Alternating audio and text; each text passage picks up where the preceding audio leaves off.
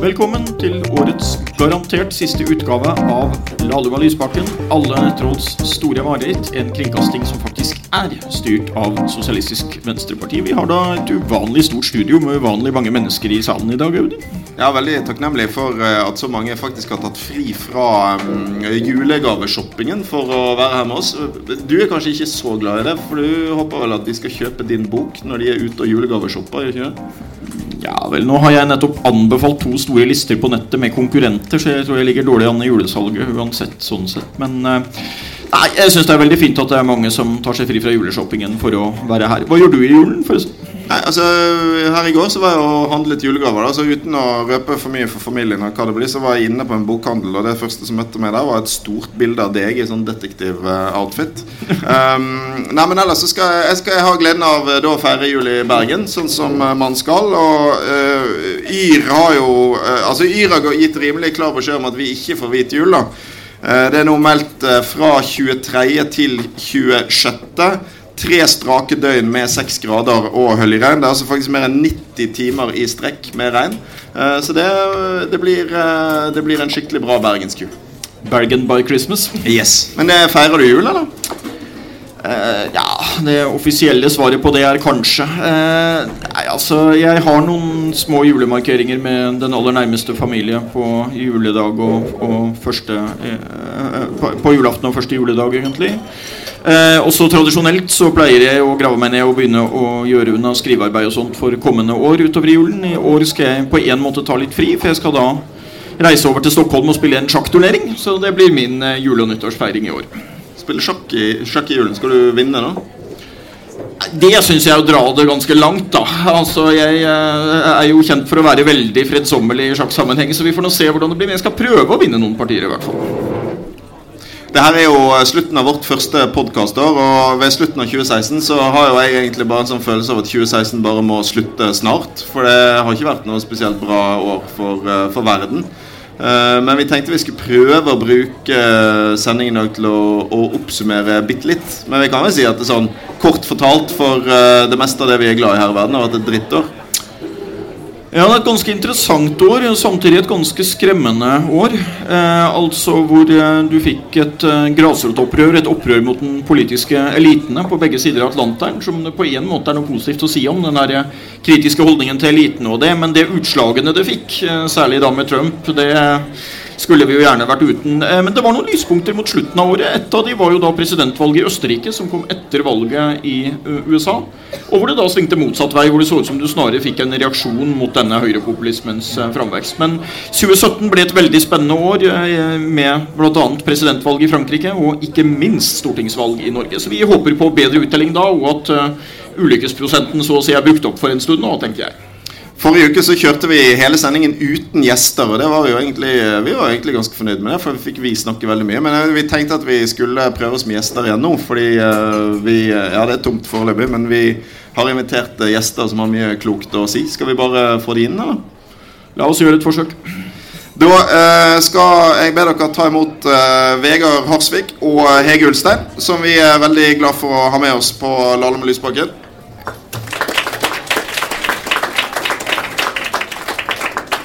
Vegard er en god sosialdemokrat. Vi kjører brei front på Lallum og Lysbakken. Hele venstresiden er med.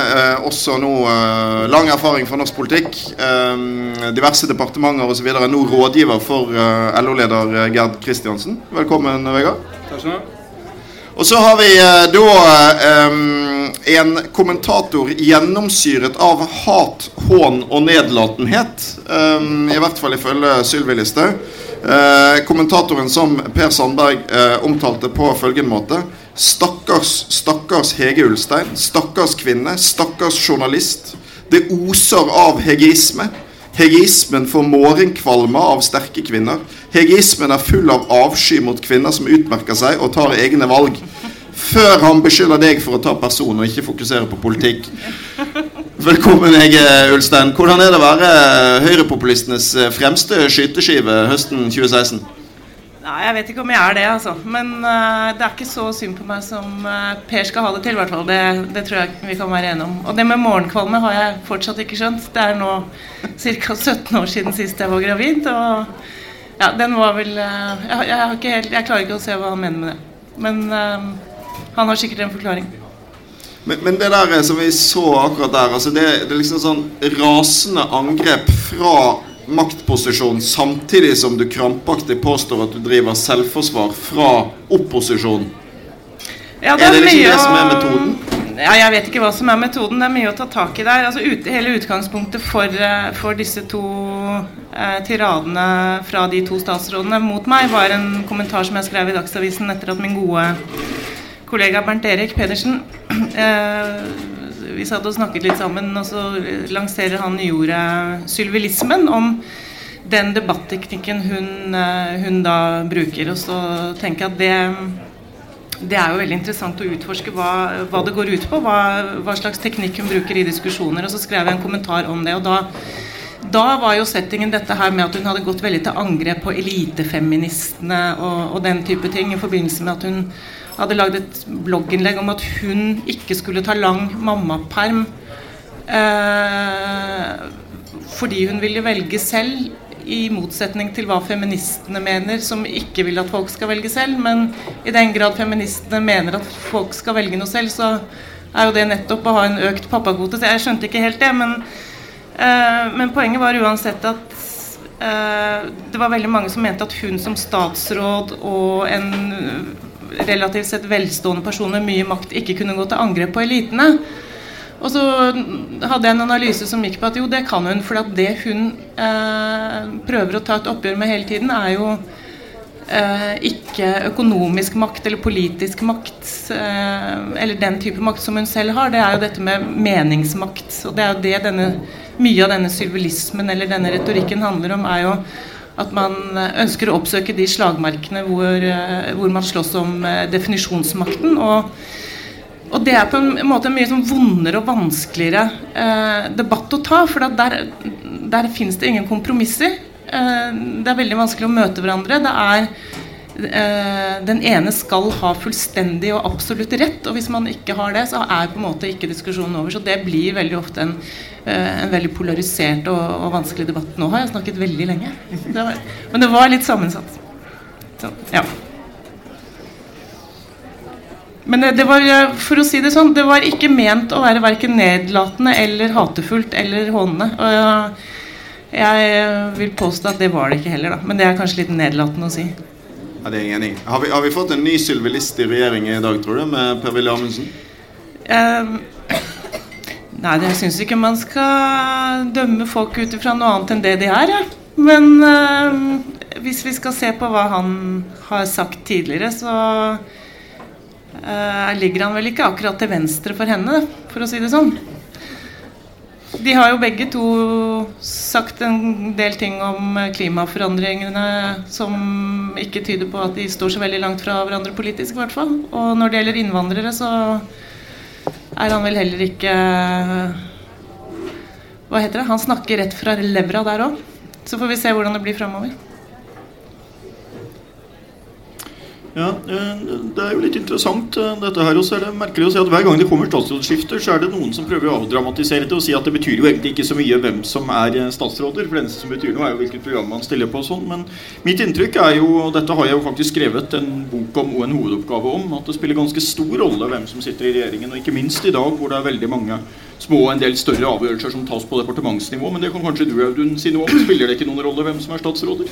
Det ville vært utrolig trist om det ikke spilte noen rolle. jeg, og det er jo, det, Vi har jo sett det de siste åra. At det er, ikke, liksom, det er ikke bare samarbeidsavtalen som styrer hva som kommer ut av regjeringen. Det, ble, det skjedde ganske mye når Sylvi Listhaug tok over. Og jeg, og jeg tenker det, jeg vet ikke hva du tror, Vegard, men det har vært en sånn gradvis forrykking av balansen mot Høyre gjennom denne perioden. Den begynte jo med at uh, Erna Solberg hadde pressekonferanse om, uh, for den internasjonale pressen om at uh, det, var ikke, det, var ikke, det, var ikke, det, var ikke, så mye som en bitte liten høyrepopulist i hennes regjering. Det er ikke helt sånn nå. Nei, det var Frp som hadde den. Det var kanskje Frp som Ja, men det var i hvert fall eh, Jo, men det var i hvert fall statsministeren som gikk i trynet på Heikki Holmås, husker jeg. Fordi han var så frekk. Ja. En liten friskus. En liten friskus. Fordi han antydet at det var høyrepopulister i regjeringen. Det er, vel, det er vel ingen som er i tvil om at vi har et høyrepopulistisk parti ved makta i Norge. Og det er jo kanskje bortsett fra en del norske politiske kommentatorer som eh, skriver avhandlinger om hvordan man skal unngå at eh, vi får Trump-tilstander i norsk politikk. Det har vi jo hatt lenge. Eh, en av de tingene som jeg har sett litt på de siste årene, er jo hvordan høyrepartier eh, over landegrensene eh, ligner hverandre, lærer av hverandre og bruker de samme metoder og de samme argumenter fra, land til land. Og akkurat det som vi ser i diskursen nå, der man skjeller ut folk, der man bruker roper høyt, bruker skjellsord, det er jo noe vi kjenner igjen fra høyrepartier, eh, ikke bare i USA, men også i Storbritannia, i Danmark, i, i Sverige, i Australia, i Canada, overalt hvor disse partiene finnes. Eh, og det handler jo rett og slett om at det er ikke noe rop i befolkninga i den vestlige verden etter høyrepartienes politiske løsninger. Så vi ser det her i Norge. Hvis du spør folk eh, vil du ha et samfunn som bygger på mer eh, fellesskap eller på mer individ, så svarer folk fellesskap.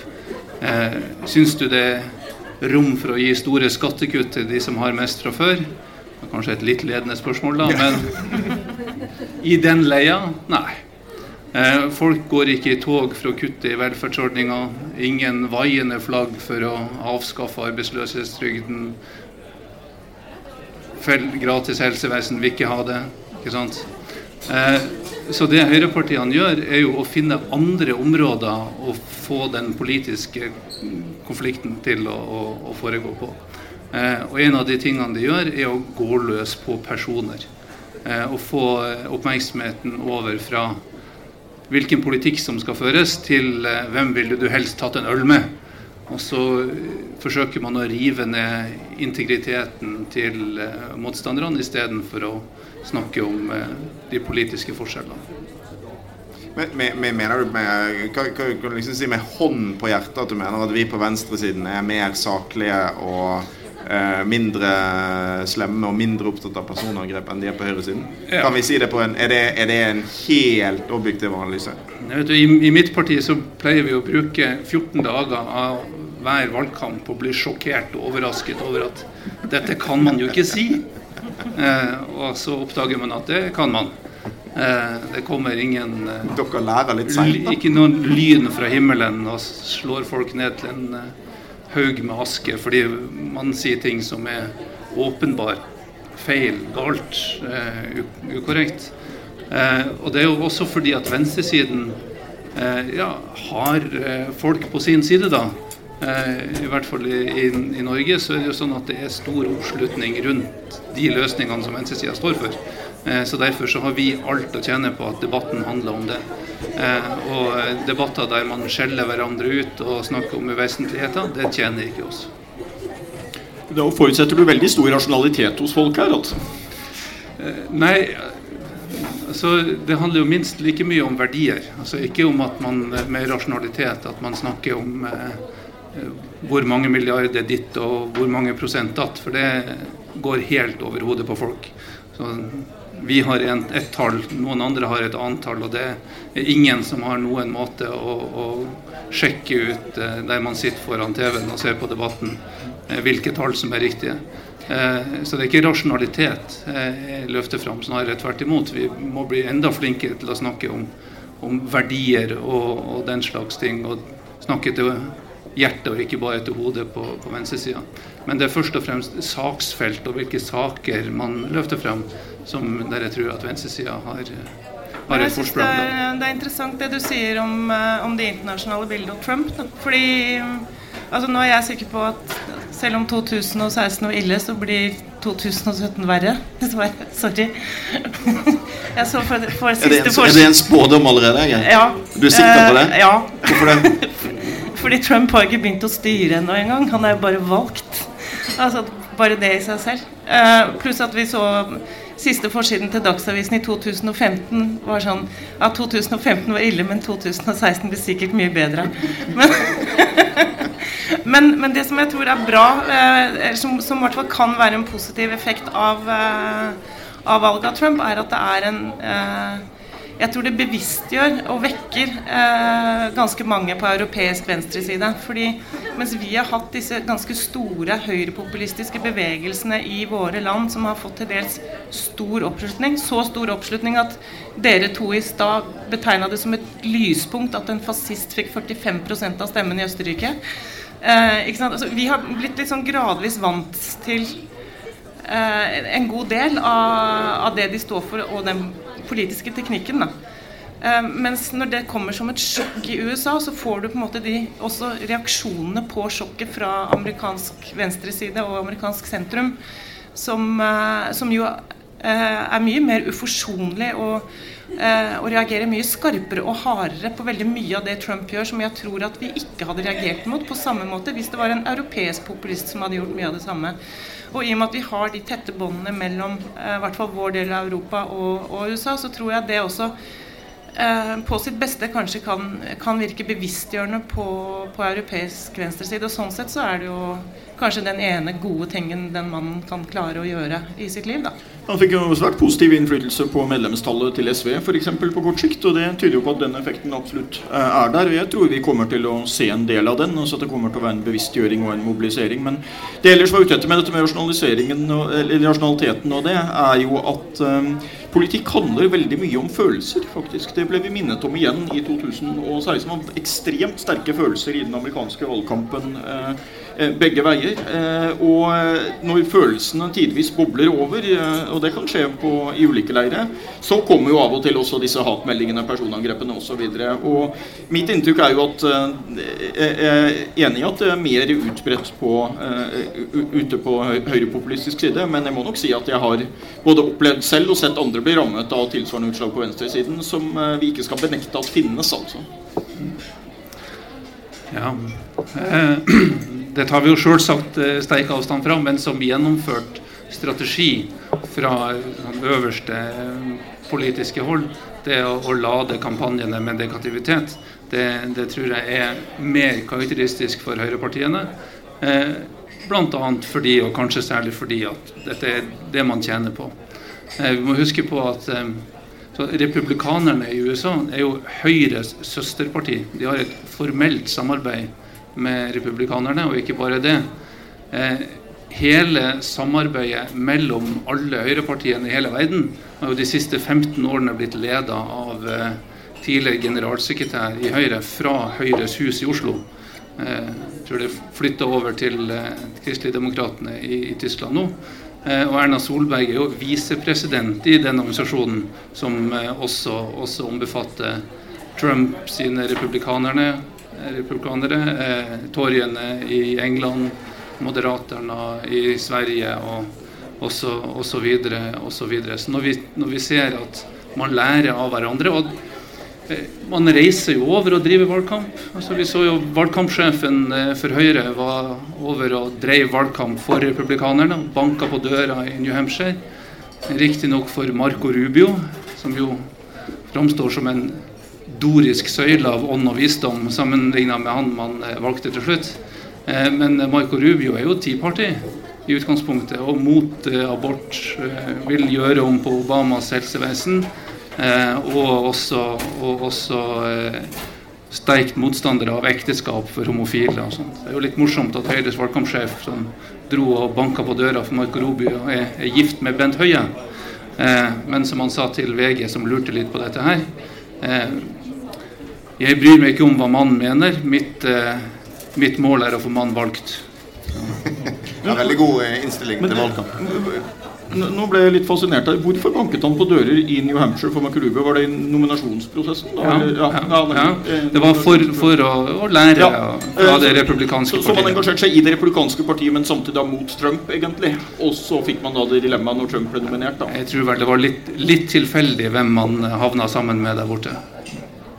Men eh, Vegard, du har vært opptatt av det her med også løgn og eh, kan si, for, for hakket forbi negativ kampanje. Når du liksom Altså Når du driver negativ kampanje på en stadig mer brutal måte Det har vi sett i Sverige f.eks. En snakker i svensk, i svenske debatten om trollfabrikker. Som både Sverigedemokraterna og, og Moderaterna er kan si, kjent for å skolere opp folk for å drive veldig aktivt. Ikke bare med negativ kampanje, men med desinformasjon eh, på nettet. Um, frykter du at vi også i Norge vil få en valgkamp der løgnen har en større plass enn den har hatt? Ja, Og ikke minst dette med å slenge ut påstander som det ikke er hold i, eller som det er kanskje bare et fnugg av sannhet i, det har jo, har jo, det med seg at man får folk ut for å benekte det. da. Eh, make them deny it.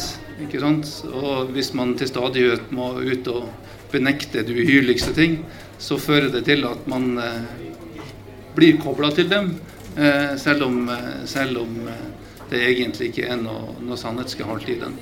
Og jeg frykter jo at den, den råskapen kan, kan, komme til Norge. Jeg er redd for at det forsimpler den, den, politiske debatten. Og det er jo, som Hege sa, det er jo utrolig hva man etter hvert venner seg til at det er lov å si. Mm. Eh, så vi har, to, vi har, to, statsråder som har foreslått å radiomerke flyktninger, f.eks. Da vet man, man hvor man har dem. Nei, men så det, det, det er mange litt sånn skumle eh, effekter av det der. sånn, ikke sant? Altså Én ting så vi jo for så vidt i den amerikanske valgkampen, men vi, vi ser det jo her hjemme at du får en sånn nesten en fatigue etter hvert. Fordi at det kommer så mye hele tiden. Sjokkerende eh, og feil. Og så, i hvert fall vi som jobber i vår bransje, vi Jobb, er jobben vår bare å faktasjekke ville påstander fra politikere, eller skal vi faktisk liksom få tid til å grave etter nyheter selv? Altså Av og til så så, så føler du nesten at du får ikke tid til noe annet enn å bare sjekke om noe faktisk stemmer. da. Og så er det jo også eh, en del ikke veldig gode eh, Eller så gode eksempler på at man, eh, at man har eh, rett og slett bestemt seg for, for å bygge, eh, bygge praktisk politikk på på fullstendig gale påstander og antagelser. Altså, for å ta et eksempel, da Sylvi Listhaug strammet inn eh, adgangen for mindreårige enslige asylsøkere til å komme i Norge, så var det ut ifra en antakelse om at disse var såkalt ankerbarn, og da ville dra med seg en skokk av familiemedlemmer på familiegjenforening. Eh, som, som, viste seg å være fullstendig tatt ut av lufta ganske snart. Og, og som nå har blitt sjekka om igjen av eh, SSB, og det viser seg at det er overhodet ikke hold i virkeligheten for å påstå det på noe som helst slags vis. Og likevel så er jo eh, konsekvensen av den vedtatte politikken nettopp at det har blitt nesten umulig for enslige mindreårige asylsøkere å komme inn i landet i det hele tatt, og i hvert fall å bli her. Og, familiegjenforening har blitt eh, nesten umulig, det også. Så um, Derfor så tenker jeg at liksom, det holder ikke å bare trekke på skulderen og fnise litt når ansvarlige politikere eh, kommer med påstander som er fullstendig gale. Man må, eh, man må ettergå det og, og imøtegå det. Og eh, et annet eksempel nå er jo den bevegelsen vi ser i Frp mot eh, stadig mer kunnskapsfornektelse innenfor klimapolitikken. Med, som jeg tror det kommer til å bli en helt reell debatt på landsmøtet til Frp om de faktisk skal vedta at klimaendringene ikke er menneskeskapte. Og da kan vi jo plutselig komme i en situasjon hvor vi har et regjeringsparti som, som mener, mener, at klimaendringene ikke er menneskeskapte. Det er klart at det gjør noe med politikken, uansett hva man sier om at det ikke står i regjeringsplattformen. Så så gjør det noe med debatten, og det gjør noe med politikken også. Det der er faktisk en av de mest deprimerende tingene fra 2016, også en ganske viktig ting. altså at Vi trodde liksom at vi var kommet forbi det stadiet hvor man kunne mm. begynne å argumentere basert på så mye feil. Ja. Men hele valgkampen i USA var jo på sett og vis en oppvisning i det, og det ser du nå. altså Når velgerne til Trump blir spurt hvordan arbeidsledigheten har gått under Obama, så svarer jeg at arbeidsledigheten har jo steget klart. Men det har jo ikke det. Den har gått klart ned. Eh, så det er masse sånne ting du stadig ser. altså Trump slengte ut masse ting som, som ikke var sant, som veldig mange likevel trodde på. Og hvor man liksom ikke hørte etter når det ble påpekt at dette er feil. og det. En gang i tiden, når kunnskapsnivået var veldig lavere, så fungerte jo politikken en del steder, faktisk også delvis i Norge, sånn at man liksom slynget ut et slags skremmebilde som ikke hang sammen med fakta og, og, så videre. Men det er jo veldig skremmende å se i 2016 at trenden går tilbake dit, i internettets tidsalder, når det på en måte er så lett å sjekke opp fakta og sånt. Så det er en veldig urovekkende trend. Og en utfordring for oss i politikken og dere i pressen. Det er veldig lett å sjekke fakta, men det er enda lettere å spre feilinformasjon. Uh, og jeg, jeg, tror også liksom, altså, Hvis du blir veldig eksponert for mye feilinformasjon, så orker du ikke å faktasjekke absolutt alt hele tiden. Så det blir, det blir helt umulig å forholde seg til, og til slutt så vet du ikke hva du skal tro på eller ikke tro på. ikke sant? Og så, ja, du, du, blir satt sjakkmatt, da, for å bruke et ord du liker godt. Ja, Trump sto jo der noen uker etter at USA hadde vunnet sjakk-OL og proklamerte at vi har ingen gode sjakkspillere. eh, bare for å ta et enkelt lite eksempel. Altså, og Det ble liksom en slags, det ble jo med vekt i sjakkmiljøet, men ikke ellers. Altså, det var en sånn apati med at man bare skyter fra hofta og slenger ut ville påstander. Eh, og det, ja. Men det, det får jo tilsynelatende ingen konsekvenser. Eh, og det er jo det som er så, så merkverdig. Alle disse tingene som man føler seg at det, dette kan du jo ikke si. Mm. Jo.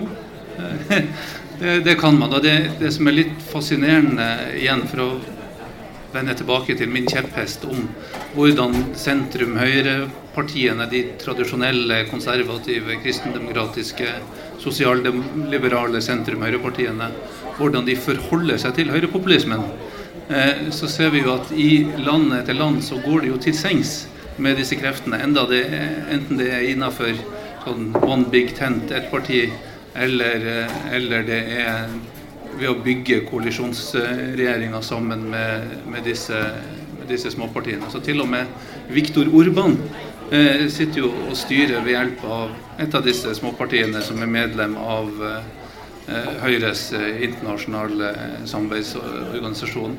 Eh, og du, du har høyreradikale partier sammen med med tradisjonelle sentrum-høyrepartier som styrer Norge. Sannfinn er regjering i Finland. Dansk Folkeparti eh, støtter opp om eh, Høyre-sentrumregjering i, i, Danmark. Eh, det er etter hvert et, et mønster i, i alle de, de, vestlige land at det er for de tradisjonelle høyrepartiene så er det andre ting som er viktigere enn å holde høyrepopulistene borte. Og Det tror jeg handler om at høyrepopulistene da gir et slags carte blanche til å drive økonomisk omfordeling, og at det er tross alt det viktigste.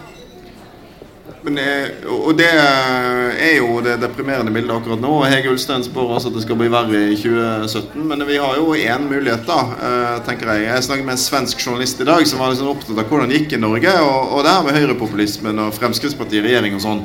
Det vi jo kan bli, er jo det landet som blir eh, det første på en stund som går helt motsatt vei og kaster høyrepopulister fra regjering. Så vi har jo en, eh, en god mulighet der, da, Hege, til å få 2017 til å, å bli et litt bedre år, så ikke alt går i, går i feil retning.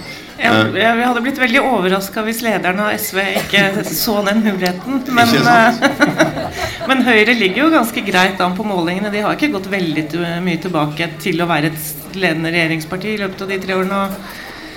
Uh, Frp Ja, det blir spennende å se hvordan de beveger seg nå. Det som jeg syns er det mest spennende i norsk politikk akkurat når det gjelder meningsmålinger for tida, er jo Senterpartiet. Som liksom er et sånn der sakte, forsiktig sig eh, opp mot tosifra, kanskje.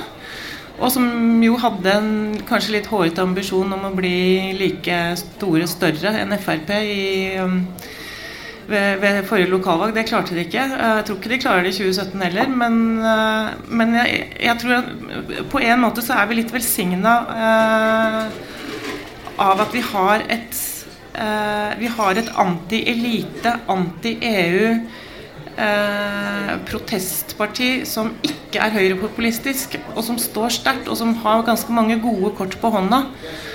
Eh, og som nok kan være i stand til å fange opp en god del av de strømningene som du ser har blitt kanalisert inn via høyrepopulistiske partier i en god del andre land. Og det, det at vi har den motkulturtradisjonen som vi har i Norge, og at vi har Eh, det partisystemet vi har, hvor det er, det er, mange kanaler inn til makt, ikke bare en høyre-venstre-side, men at du har eh, at du har liksom flere akser. Det, hvis vi er heldige, så, så, kan det hende at, at, mange av de protestene finner andre veier enn en høyrepopulismen i løpet av neste år. Så det, det tror jeg blir veldig spennende å følge med på. Vi skal bevege oss dit, vi. er Ikke til Senterpartiet, men til 2017. Uh, eh, ha et lite sceneskifte. Vegard og Hege, tusen takk for at dere ville være med i Lahlum og Lysbakken. Vi skal bytte gjester. Og opp kommer um, Kari Elisabeth Kaski, partisekretær i SV, Uh, vår eh, nye stortingskandidat i Oslo. Eh, faktisk også, dette er det mange som ikke vet, men også den eh, nye Jan Bøhler i Oslo-politikken. For Kari Lisbeth har nettopp flyttet til Groruddalen. Ja. Velkommen, Kari Lisbeth. Takk. Og så har vi med oss Mimir Kristiansson, nyhetssjef i, i Klassekampen. En ivrig etterspørrer av mer venstrepopulisme.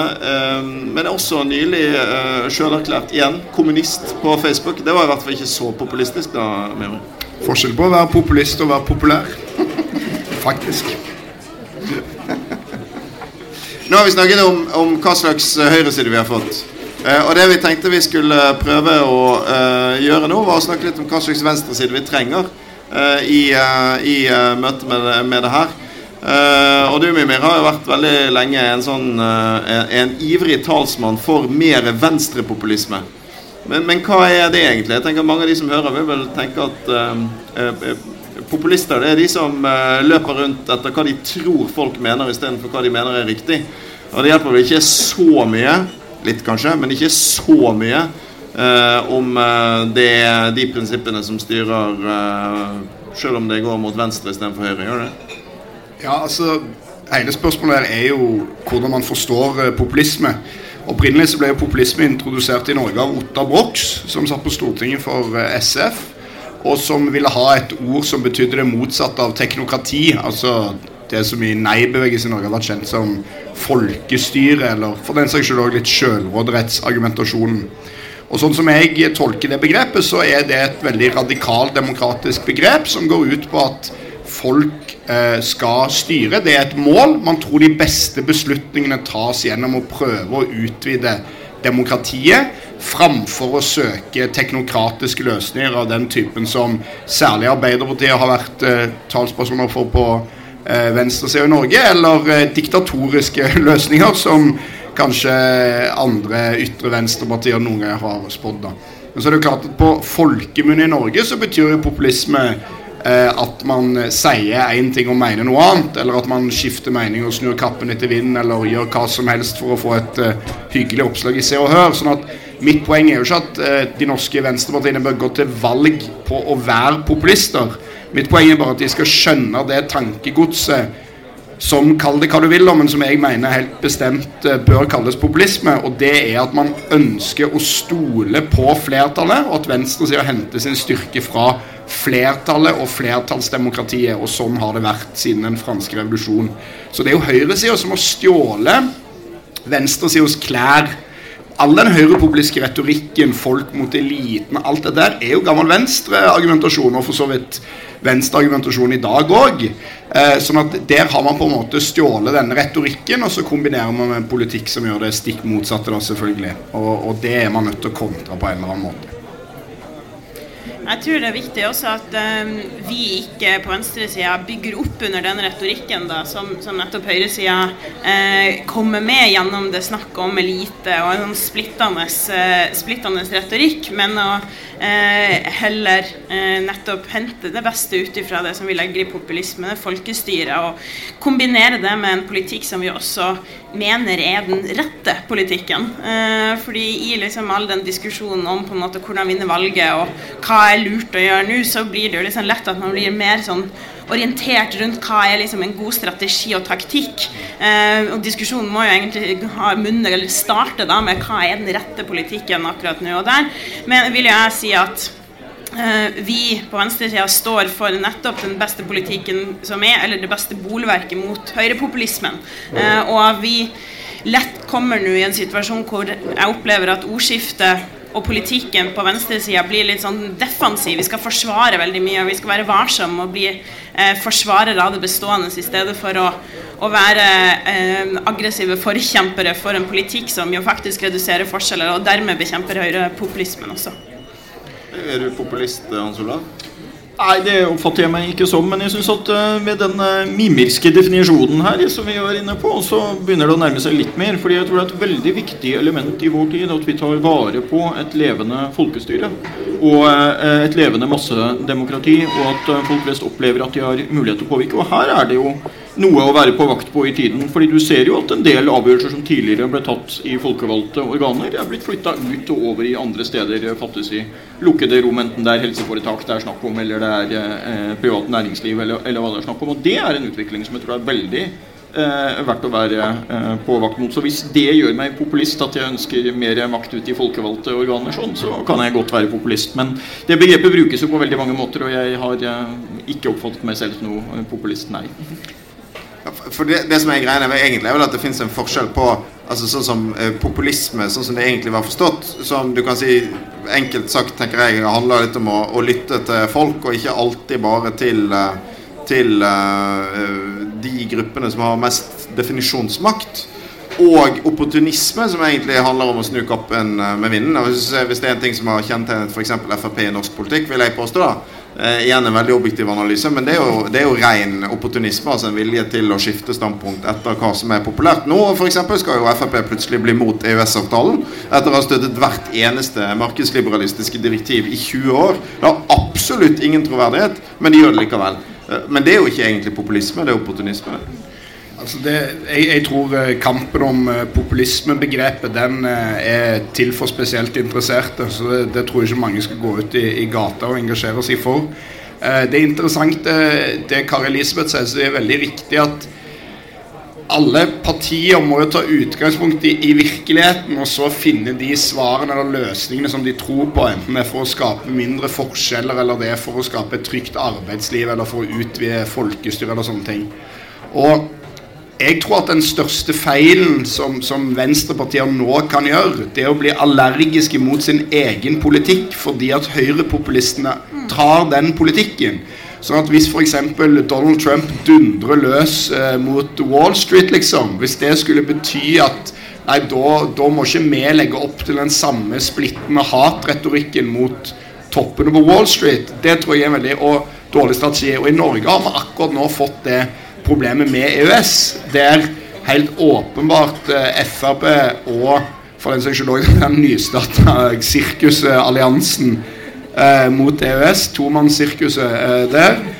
Altså, Der de ønsker å gjøre den saken til sin store sak. Og da kunne man jo tenkt som venstreside at man skal overhodet ikke gå inn på deres baner eller bruke deres retorikk og sånn. Men sannheten er vel bare at de har stjålet vår eh, sak og vår retorikk, og vi må bare stå fast eh, på den ut ifra at vi mener at EØS er en dårlig avtale for Norge, liksom. Og kanskje på en måte skifte standpunkter bare fordi vi ikke vil bli assosiert med, eh, med folk vi ikke liker. Det samme så man kanskje litt i brexit-debatten, der mange EU-motstandere for så vidt kunne bli veldig leie seg over, over brexit-utfallet fordi at man ikke likte retorikken som ble brukt. Men da tror jeg man, man gjør seg en bjørnetjeneste hvis man, man forlater liksom ja, de politiske realitetene til fordel for en eller annen sånn posisjonering der høyrepopulismen får være, får være en pol som, som, vi alltid skal være en motpol til, uansett hva som liksom de finner på å mene. Der er jo ganske komplisert, fordi samtidig så ser du jo f.eks. i tilfellet Brexit at når Storbritannia eh, da vedtok å melde seg ut av EU, så tok man jo på mange måter et steg mot Høyre. Altså Hvis du ser på hva man gjorde opprør mot der, så var det jo en del av de elementene ved eh, EU som på sett og vis gjorde at man ikke kunne gå mot Høyre i nasjonal politikk, mens derimot Norge ville jo ha gått motsatt vei hvis vi hadde gått inn. Så det er litt komplisert der. Når det gjelder Donald Trump og Wall Street, så er det jo fascinerende, for nå ser det ut som strategien hans for å få vekk en del av de mektige folkene fra Wall Street er å ta de inn i regjeringsadministrasjonen sin. Og det, jeg tror ikke vi skal ha altfor store illusjoner om at han kommer til å gjennomføre noe sånt stort systemskifte der. Nei, og det er vel litt uh, hva man skal si, Det samme har vi jo sett skje med andre høyrepopulister i andre land.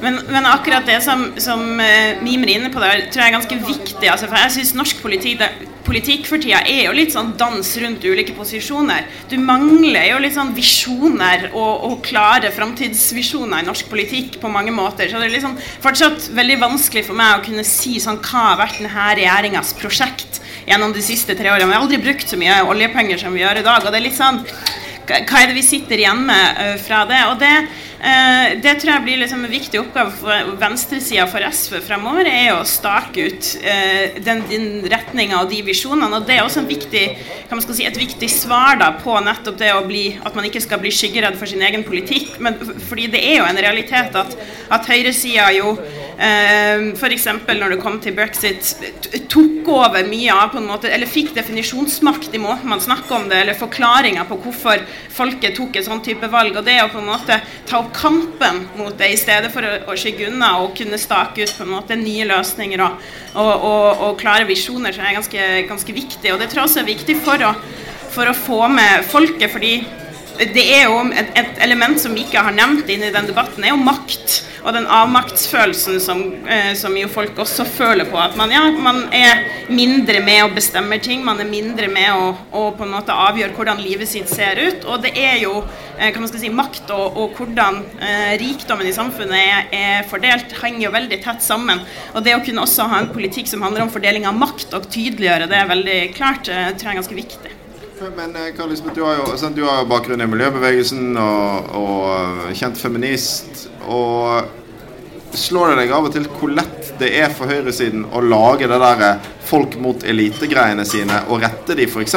mot miljøvernere og feminister og skape et bilde av at det nærmest er sånne folk som styrer alt her i verden. Den politisk korrekte eliten. Har vi gjort noe feil når det er så lett for de å få det bildet til å bite?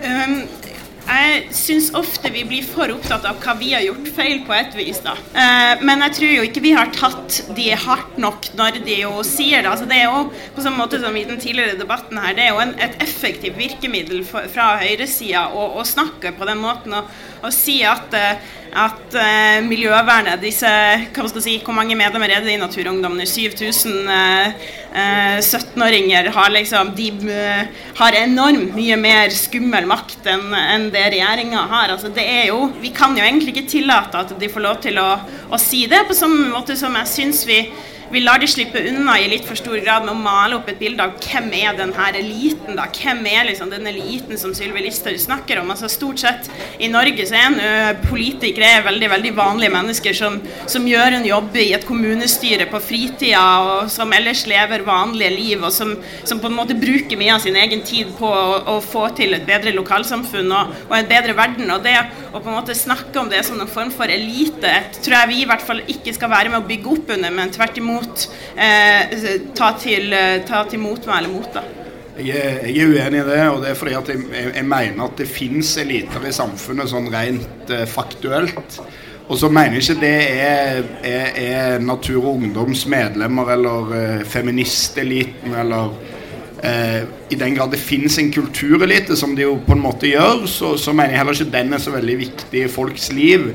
Men, men jeg mener at hele hele sosialistlogikken blir borte hvis du ikke dundrer løs mot den økonomiske eliten, den reelle økonomiske eliten som finansierer valgkampene til Høyre og Frp og for den saks skyld òg den byråkratiske eliten som er med på, som Hans Olav var inne på i stad, å, å, flytte beslutninger ut fra folkevalgte forsamlinger fordi at man sier der at politikerne er for kortsiktige, eller horisonten deres er bare neste valg, så best om dette blir avgjort av en eller annen veldig kyndig byråkrat.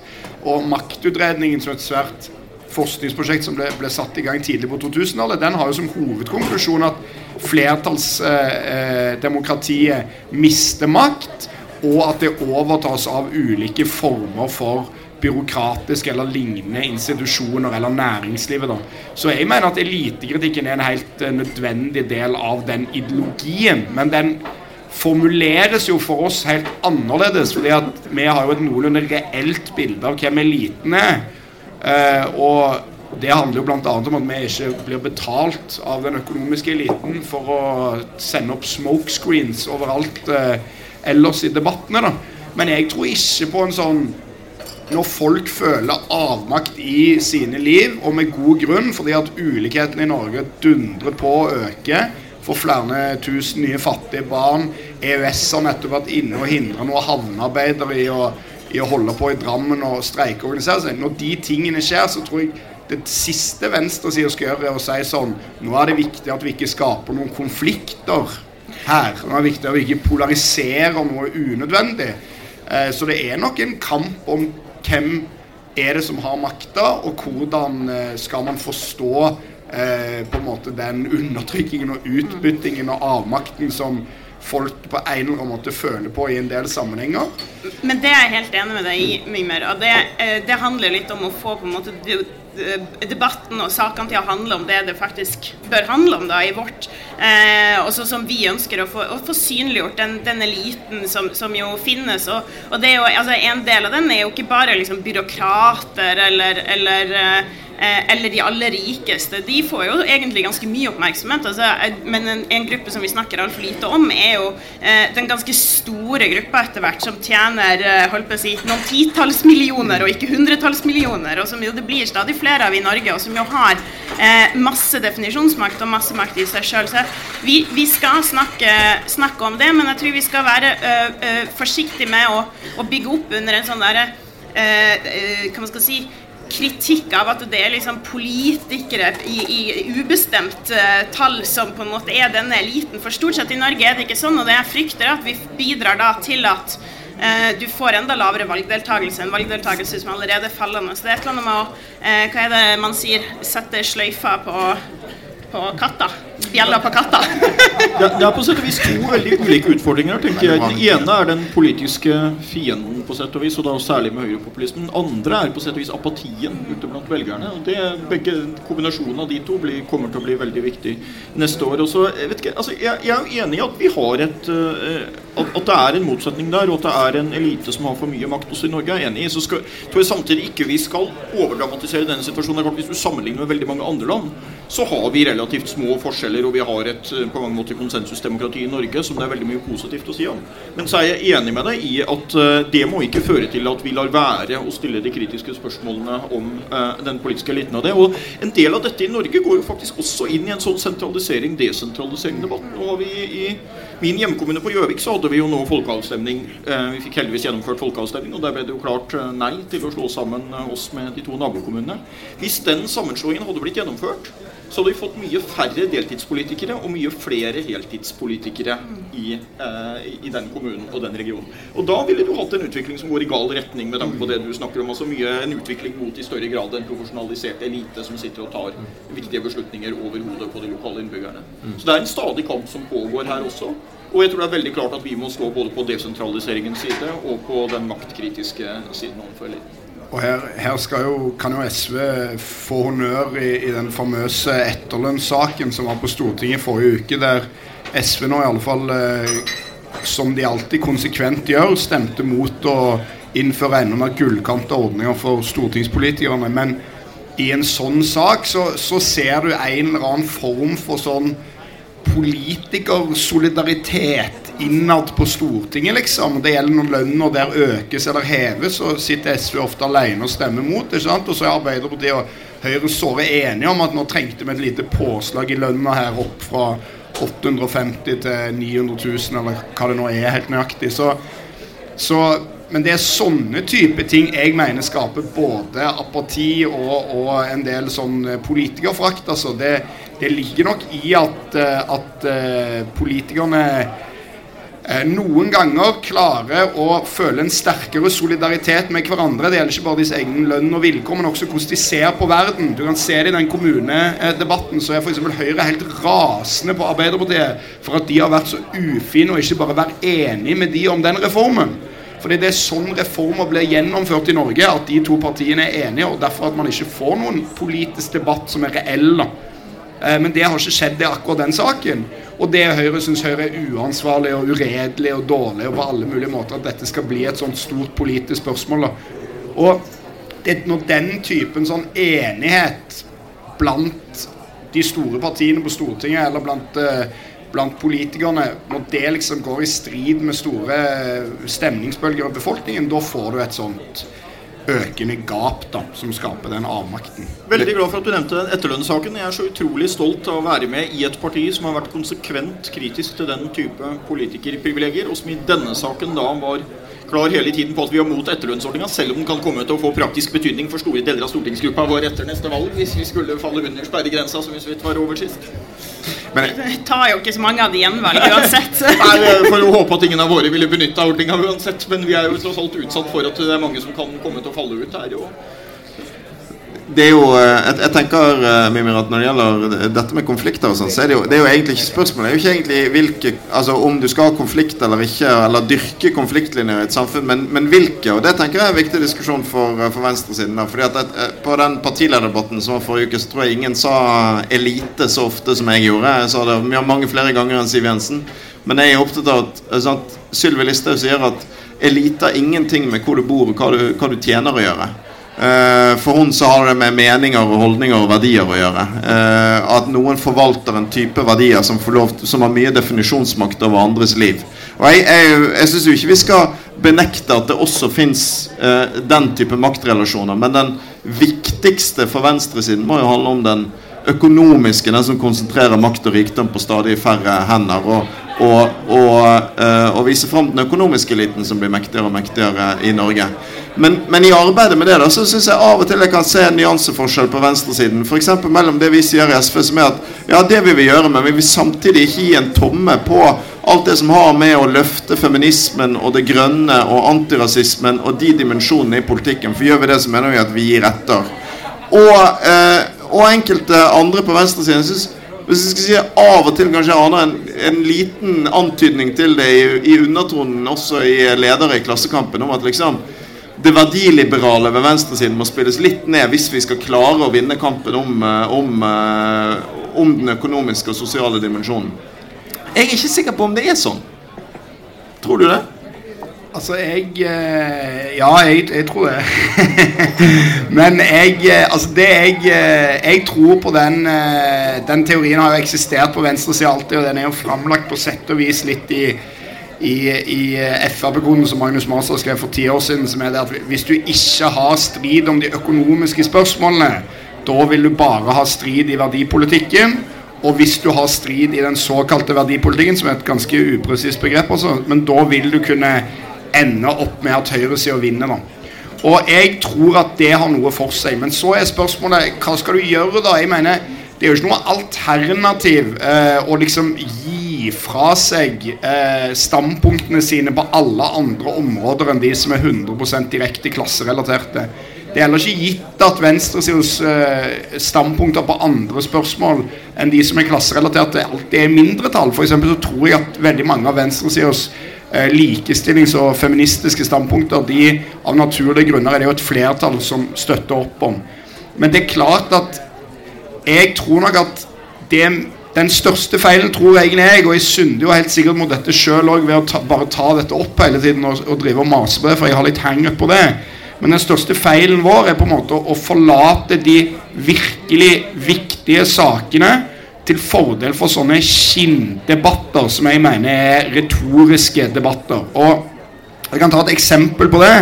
Jeg syns det er mye viktigere hvor denne regjeringen åpner for oljeboring, enn jeg syns det er at Per-Willy Amundsen har tvitra noe for fem-seks år siden. Begge de sakene handler om miljø, men den ene er en reell politisk sak. Det andre er et spørsmål om er det lov å si dette. Er det lov å, å, på en måte gjøre det? Og de debattene der, de tror jeg veldig ofte de avledningsmanøvrene er. Og så kan du selvfølgelig si men er du noe bedre da når du skal komme halsen inn etter det og si jeg syns ikke det er viktig å ta opp denne saken? og dermed skape enda en runde med den saken, liksom. Og det er jo en, en riktig kritikk, det, på mange måter. Men ja, jeg tror det er det å holde seg til de store politiske spørsmålene og de realitetene som betyr noe i folks liv, på et bredt spekter av saksfelt, framfor å gå inn i disse her skinndebattene som blir sånne culture wars, som handler om hvem som har sagt hva og gjort symbolisert ditt og datt, liksom. Ja, og det tror jeg du har rett i på mange områder, fordi det er jo altså, åpenbart viktig hva regjeringa gjør. Samtidig så er det litt sånn hvem er det som skal få lov til å definere da eh, hva som er skinndebatter, og hva som er de store politiske sakene. For det jeg opplever at vi, som skjer nå, er at eh, vi må forsvare veldig mange av de der nettopp liberale sidene ved demokratiet vårt som vi egentlig ikke forventa skulle måtte forsvare i 2016. Og det, det bare viser at sånn, kampen for homfiles rettigheter, feminisme, eh, kampen for likestilling, eh, for så vidt også mange sider ved miljøpolitikken, andre typer eh, altså, Og for ikke snakke om kampen for asylbarna, som jo ikke og, og, og liberal asyl- og flyktningepolitikk. Dette er områder som, som det hele tida kommer liksom, uh, hva man skal si, tilbakeslag på. Vi blir liksom ikke ferdigkjempa på det. Og det er jo, i hvert fall sånn som jeg ser det, en kamp som vi kjemper på vegne av ganske mange, men samtidig ikke veldig sterke grupper alltid. Og det å liksom anerkjenne betydninga av av det å anerkjenne betydninga at det har noe å si rent faktisk hva en sentral politiker, et statsråd eller ikke, sier og liksom tillater seg å si, og dermed også åpner en dør for at det er tillatt å si, eh, det tror jeg er ganske viktig. fordi det eh, tror jeg påvirker både et helt ordskifte og holdninger på en, en, en større måte enn vi kanskje helt eh, tar inn over oss. da.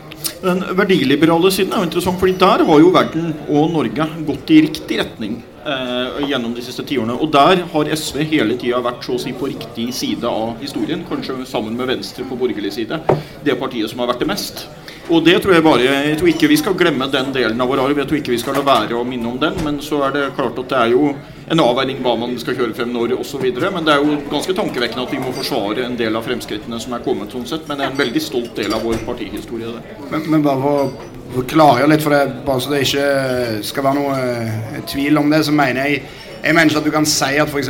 miljøpolitikk er verdipolitikk, eller feminisme er verdipolitikk, og derfor er det mindre verdt. Det er jo fullt av store spørsmål der som betyr enormt mye i folks hverdag. Men det jeg mener at, som jeg syns ofte blir problemet, det er Du kan ta et veldig godt eksempel i asylpolitikken. Så er det sånn at Arbeiderpartiet fører jo den samme asylpolitikken som denne regjeringen. Men de er ekstremt opptatt av retorikken som blir brukt. Og for meg er det Det blir impotent i mine øyne. Det, og det skaper en enorm debatt om det er lov til å si dette eller hint. Om det er lov til å gjøre sånn eller sånn. Like å dele ditt eller datt på Facebook eller hva det skulle være. Og jeg mener at det bidrar til det som Vegard Hasvik var inne på i stad, at du får et enormt personfokus. Sylvi Listhaug er jo bare i tvil om at hun har, får altfor mye oppmerksomhet i Norge, eh, og det er uheldig. Og jeg tror at det gønner på med stadig sånn symbolikk og, og sånn sjokk, sjokk, over at disse og disse sa eller, øh, eller tvitra eller mente det eller det, det tror jeg bidrar til å tømme politikken for det mest seriøse innholdet. Og det igjen øh, spiller opp til at øh, både på apatien, men òg at, at høyresida kan vinne fram. Da. Så for meg er liksom ikke noe sånn at nå si, si, Det er jo ikke mitt, mitt poeng at f.eks. kampen for sekstimersdagen eller for likelønn skal regnes som et sånt lite økonomisk viktig spørsmål, for det er det på ingen måte. Men jeg tror nok at hvem som har uh, gått med hvilken T-skjorte på FrPs landsmøte, er et lite viktig spørsmål. Uansett om det står 'good sailing' eller hva det sto på den så er det ikke eh, er, Eller Good Journey, eller hva det var. Det er ikke noe egentlig spørsmål å diskutere. Og når man hisser seg voldsomt opp over det, så er resultatet at Per Sandbergs T-skjorte, og ikke den elendige politikken Frp vedtar, får danna eh, får ta hovedscenen i løpet av en sånn landsmøtehelg. Men det er, og det er jeg enig i, men jeg, jeg, tror det er veldig stor forskjell på å hisse seg opp over symbolene og å gå løs på politikken. Og det er f.eks. også en forskjell på å bruker all tiden sin på å si at Per-Willy Amundsen aldri burde sagt det han sa. Uh, sånn som jeg så at sentrumspartiene gjorde i dag. Og det å ganske enkelt si at det politiske signalet som gis når man tar den i regjering, som handler om at den mest ytterliggående delen av Frp blir en stadig større del av Norges regjering, uh, er en uh, alvorlig ting. For det handler om den politiske utviklingen, tenker jeg. Så tror jeg da at Bernie Sanders, som vi ofte snakker om her, er jo et godt eksempel på at du både kan kjøre en mye tøffere sosial profil, og samtidig være veldig tydelig i verdipolitikken, det, eller miljøpolitikken, eller hva det måtte være, og nå fram til nye velgergrupper. Så det er, jo, eh, det er jo vår plan, da, at vi skal gjøre valgkampen til et uh, generaloppgjør om Forskjells-Norge. Og så skal vi være like tydelige som vi alltid har vært på, uh, på miljø og på feminisme og på det verdiliberale. Men jeg så Mimir, at du hisset deg veldig opp over en sånn runde med salmesang i Molde kommunestyre i helgen. Altså hissa meg veldig opp, og så skrev jeg en tre setninger ja, en liten på Facebook. på Facebook. En liten rant på Facebook. Men, uh, men Ja, nei, det, jeg syns det var, var uh, spesielt. Jeg, jeg uh, skjønner jo at dette er en ikke-sak, og at jeg går jo i min egen felle her og driver og hisser meg opp over hvilke sanger folk synger i hytt og pine. Så det kan du godt si, og det, det, har jeg en eller annen forståelse for. Jeg er ikke alltid tilregnelig i, i rant-øyeblikket. Eh, men, men, eh, men, jeg mener nok at, at eh, den, den julen har vist oss med f.eks. Nils Beck som synger 'O helga natt i skam', det er at eh, også den kristne kulturarven eh, i Norge, og all annen kulturarv vi har i Norge, kan brukes og tolkes eh, til utrolig mye. Og for meg er det veldig fremmed, nesten uansett hvor jeg kommer og, og, og, hvilke ritualer jeg utsettes for, og jeg rett og slett ikke bare retter meg etter det som foregår. Eh, og det syns jeg er en hyggelig måte å være på, rett og slett. Eh, ja. Så, så, det er det jeg syns er en litt, eh, litt, eh, litt tåpelig markering, da, og ikke bare kunne i, ro og fred akseptere at, at, sånn gjør de andre, det, og her, her, står jeg og nynner med. Men måtte liksom gjøre et stort poeng ut av, ut av noe sånn. da. Og så har jo saken blitt blåst ut av alle proporsjoner, da, selvfølgelig. Ja. Var det deilig av jorden på partikontoret sitt juleavslutning? Elisabeth? Nei, jeg har fått utrolig mange bilder fra SV-ere de siste dagene som, har liksom, som, synger eller skal synge 'Deilig er jorden'. Så det, det, har, det, det, har, skapt engasjement. Men altså, jeg, jeg, jeg kommer jo fra en familie Jeg er uh, vokst opp i et, i et, kristent hjem og går på søndagsskole og det hele, og, og, har i etterkant meldt meg ut av statskirka. Um, og, og det går jo Altså, det er et eller annet med liksom forholdet til, eh, til hvor, hvor, mye har det å si, liksom, faktisk. Eh, og sånn sett så har jeg nok utvikla et ganske avslappa forhold til, til at eh, den kristne kulturarven tross alt er en del av, av eh, det samfunnet som vi, som vi har. Eh, og så minner blir jeg av og til påminna litt sånn kanskje av den veldig sånn eh, hva skal jeg si, eh, demonstrative motstand mot det minner meg jo av og til litt om Joakim i klassen min gjennom hele liksom, KRL-tida på ungdomsskolen. Hvor man skulle stille mye spørsmålstegn ved det her. Og det er jo liksom Vel, vel, det er nå engang en del av, eh, av av samfunnet vårt og, og historien vår. Eh, men jeg syns kanskje at kulturministeren eh, kunne ha holdt seg for god til å, å harselere og kommentere og blåse det voldsomt opp eh, på sosiale medier, som jeg så at hun gjorde. Jeg så også at Jan Åge Fjørtoft var helt utrolig oppbrakt. Men Jan Åge og jeg ble venner. Han har nemlig vært gjest på podkasten. Så vi har en god tone. Det er jo litt fascinerende og tidvis litt skremmende å se hvordan en sånn sak blir veldig oppblåst i ettertid fra begge sider. Jeg vil jo si at det finnes jo mange gode grunner til at man synger eller eh, ikke synger. Og jeg syns det er helt greit å synge. Jeg syns man ikke bør bli utsatt for noe press for å synge. Når jeg eh, synger ganske lite ved sånne anledninger, så er det jo da ut fra et eh, solidaritetshensyn, nemlig at jeg viser praktisk solidaritet med tilhørere som måtte ha noen form for gehør. Og det forventer jeg da respekt for. jeg jeg syns ellers det var en interessant utvikling i den debatten. For det begynte med en sånn voldsom uh, motstand mot dette. Men så var det jo flere og flere som spurte seg hvorfor skal egentlig folk tvinges til å synge hvis de ikke vil. Uh, jeg sang 'Deilig er jorden' på Stortinget sin, uh, som, sin juleavslutning. Jeg syns det er en fin sang, men det er jo et greit prinsipp at man får lov å synge det man vil. og det er litt rart at alle de som har vært så utrolig opptatt av at vi må tåle krenkelser av religiøse følelser. Nå plutselig uh, uh, Ofte de samme menneskene føler seg enormt krenket av at noen ikke vil synge en salme på et kommunestyre. Men det som jo jeg tenkte når jeg så denne Facebook-posten din, Mimir, det var jo at ja, ja, da er det bare én ting å gjøre. Det er at Mimir må synge 'Deilig er jorden' når han er med på Lahlum og Lysbakken. Uh, så jeg kan love dere en heidundrende avslutning av denne podkasten om uh, veldig få straks. Vi skal bare ha vår uh, lille faste programpost først, nemlig gode ting. Har du en god ting, Hans Ola? Ja.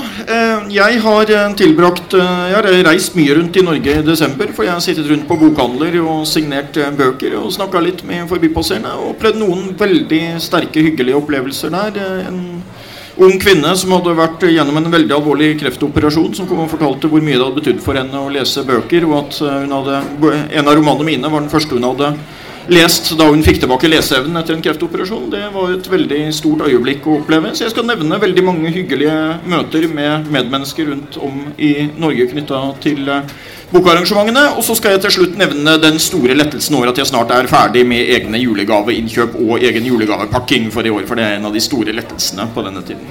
Det er den ene gangen i år jeg erger meg over å ha så mange venner. Karl Lisbeth, har du en god ting? Uh, ja, det er litt sånn uh, fremadskuende, men uh, nå er det jo bare to dager til sola snur. og for en som skal nordover nå veldig snart, og jo faktisk da innser nok en gang at mørketida nordpå er veldig mye mørkere enn det det er her, så blir det veldig, veldig fint å, å se at sola snur. Så får vi håpe at det ja, kan være et, et frampek også inn mot 2017, at ting snur. Du skal hjem til mørket, jeg skal hjem til regnet. Og um, det blir, eh, det blir uh, jul, og det skjønte jeg når jeg så på lineær-TV selvfølgelig søndag kveld. eh, som jeg må se for at det skal bli jul. Love Actually. Filmen som sier noe dypt universelt om det å være menneske og om kjærligheten. Jeg blir rørt hver gang, jeg, så det, det, er min, det er min gode ting. Nå skal vi få den aller beste tingen med denne podkasten. Vi skal avslutte podkaståret 2016. Eh, ønske alle lyttere, alle dere som er her på Kulturhuset, god jul med den nydelige Stavanger-bassen. Eh, Mimir Kristiansson, som nå skal framføre i en slags protest, men også med et godt budskap til jul. Deilig er jorda. Og han må synge a cappella, ikke sant? Ja, ja, ja. Jeg må bare advare om at jeg ikke kan eh, synge for eh, fem flate øre. Men eh, i ren solidaritet med, med, alle de som har latt seg krenke over, over at tre stykker i Molde kommunestyre ikke ville synge denne sangen, så ser jeg meg nødt til å gjøre dette offeret. Og jeg beklager at dere må være med på dette offeret alle som sitter i salen. For jeg eh, kan ikke synge, og det er på et så dårlig nivå at jeg tror eh, melodien her på et tidspunkt kommer til å briste. Så dette er den impotente venstresida. Vi vil, vi vil synge 'Deilig av jorden', men vi får det ikke til. Deilig er jorden, prektig er Guds himmel. Skjønn er sjelenes pilegrimsgang gjennom fagre riker på jorden går vi til paradis med sang. Det var første vers. Tusen takk for det.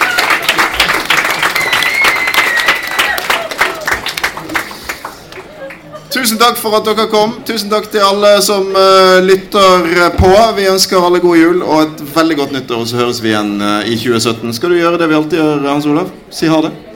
Ha det, alle sammen, og godt nytt år.